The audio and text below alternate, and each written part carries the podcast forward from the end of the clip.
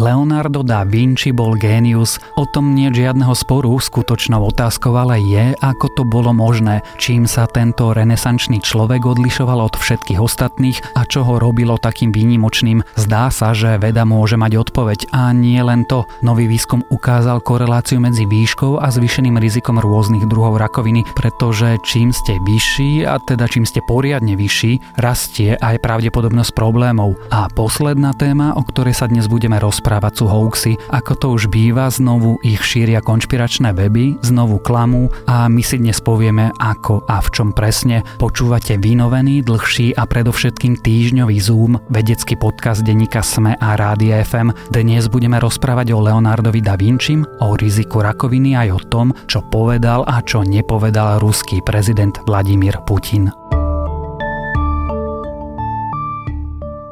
Dokonale rozumel, ako vyzerá ľudské telo, presne vedel, kam majú dopadať lúče svetla a vo svojich malbách nechával akurátny závoj tajomstva. Leonardo da Vinci bol géniom svojej doby, no ak by mal dobrého očného lekára, jeho obrazy by dnes možno neboli až také známe. Naznačuje to výskum vo vedeckom časopise Yama Ophthalmology. Da Vinci podľa analýzy diel mohol trpieť poruchou zraku, ktorá mu dovolila na svet nazerať inak. Zrakovú vadu si u Leonardo Leonardo da Vinciho totiž všimol neurovedec Christopher Tyler, ktorý sa zaoberá umelcovým životom už 20 rokov. Keďže da Vinci ho nemohol vyšetriť priamo, analyzoval 6 diel, o ktorých sa hovorí, že môžu zobrazovať podoby z nerenesančného maliara.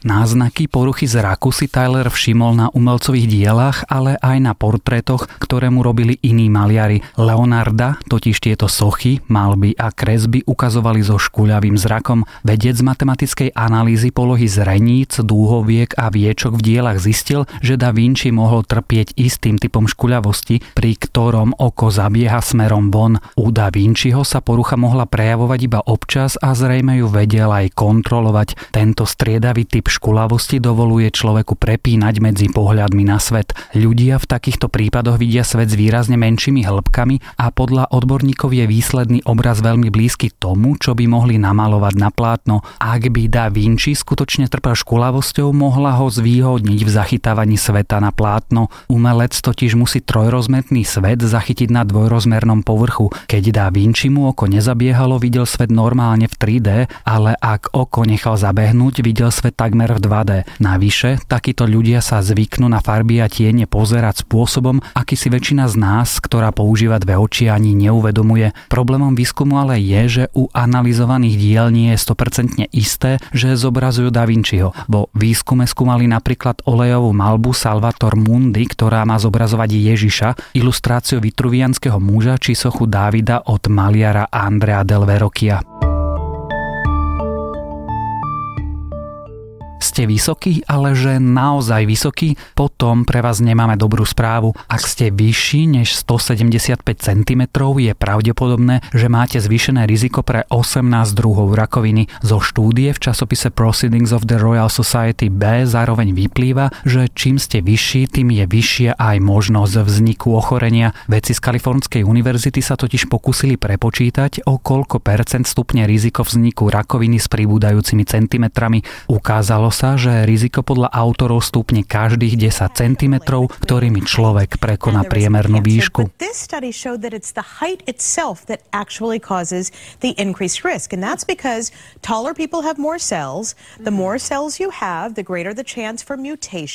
Štúdia sledovala 23 druhov rakoviny, pričom výška sa ukázala ako rizikový faktor pri 18 z nich. U vysokých mužov sa objavovali častejšie prípady rakoviny kože, štítnej žľazy, hrubého čreva, lymfómu, rakoviny žlčových ciest a centrálneho nervového systému. V prípade vysokých žien veci objavili spojenie s rakovinou kože, štítnej žľazy, hrubého čreva, maternice, prs, vaječníkov a lymfómu. Jediný typ rakoviny, ktorý s výškou absolútne nesúvisel, bol výskyt rakoviny krčku maternice. Ten totiž súvisí s infekciou vírusov HPV. Nejde pritom o prvý výskum, ktorý opisuje spojenie medzi výškou človeka a zvýšeným rizikom rakoviny. Vedci sa však dlhodobo nedokázali zhodnú, či za zvýšené riziko rakoviny môže väčší počet buniek. Logicky by to dávalo zmysel, centimetre navyše totiž znamenajú, že telo tvorí viac buniek, ktorých delenie a mutácie spravidla poskytujú viac príležitosti pre vznik chýb, respektíve rakoviny. Lenže v prírode to takto neplatí. Veľké zvieratá ako veľryby či slony postihuje rakovina zriedkavejšie ako človeka či neporovnateľne menšie zvieratá. Veľké zvieratá si totiž vyvinuli špeciálne mechanizmy,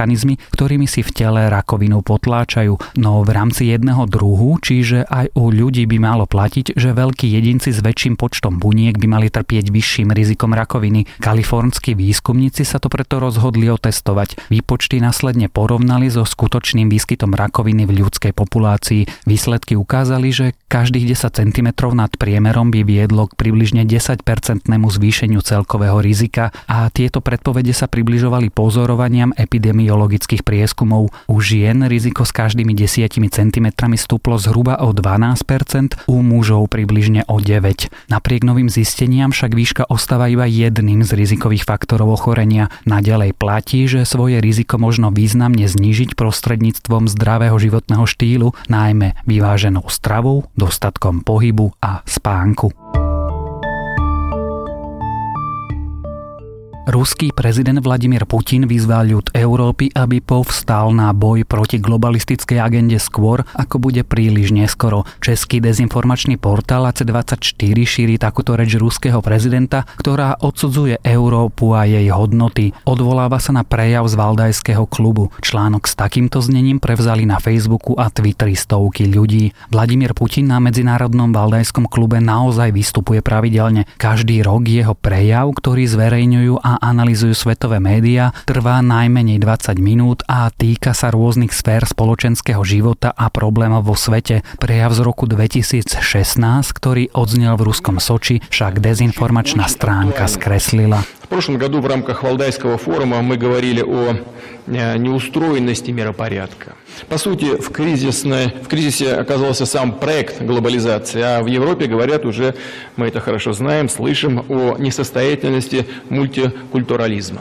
Dezinformačný text sa začína a končí apelom na povstanie proti Európe a zlú globalistickej agendy. Vyzdvihuje negatíva globalizácie, ako je popieranie národných, kultúrnych a sexuálnych identít. Obsah článku sa však líši od toho, ako Putinov prejav pokryli štandardné médiá a zároveň dodáva prejavu nový význam, ktorý však z pôvodného vystúpenia ruského prezidenta nevyplýva. Dôvodom je pospájanie nesúvisiacich faktov s názormi. To robia konšpiračné stránky často zmiešajú pár faktov, veľa výmyslov a vlastné názory tak, že čitateľ nedokáže rozlíšiť, čo sú faktické tvrdenia a čo komentár. Normálne médiá pritom neklamú a jasne odlišujú názory od spravodajstva. V tomto prípade Vladimír Putin naozaj kritizoval globalizáciu a politickú orientáciu niektorých západných krajín, no spomína ich ekonomické stránky. Počas svojho vystúpenia doslova hovoril, že niektoré krajiny sa rozhodli prispôsobiť svetovú ekonomiku ekonomickú a politickú situáciu svojim vlastným záujmom a neskôr doplnil,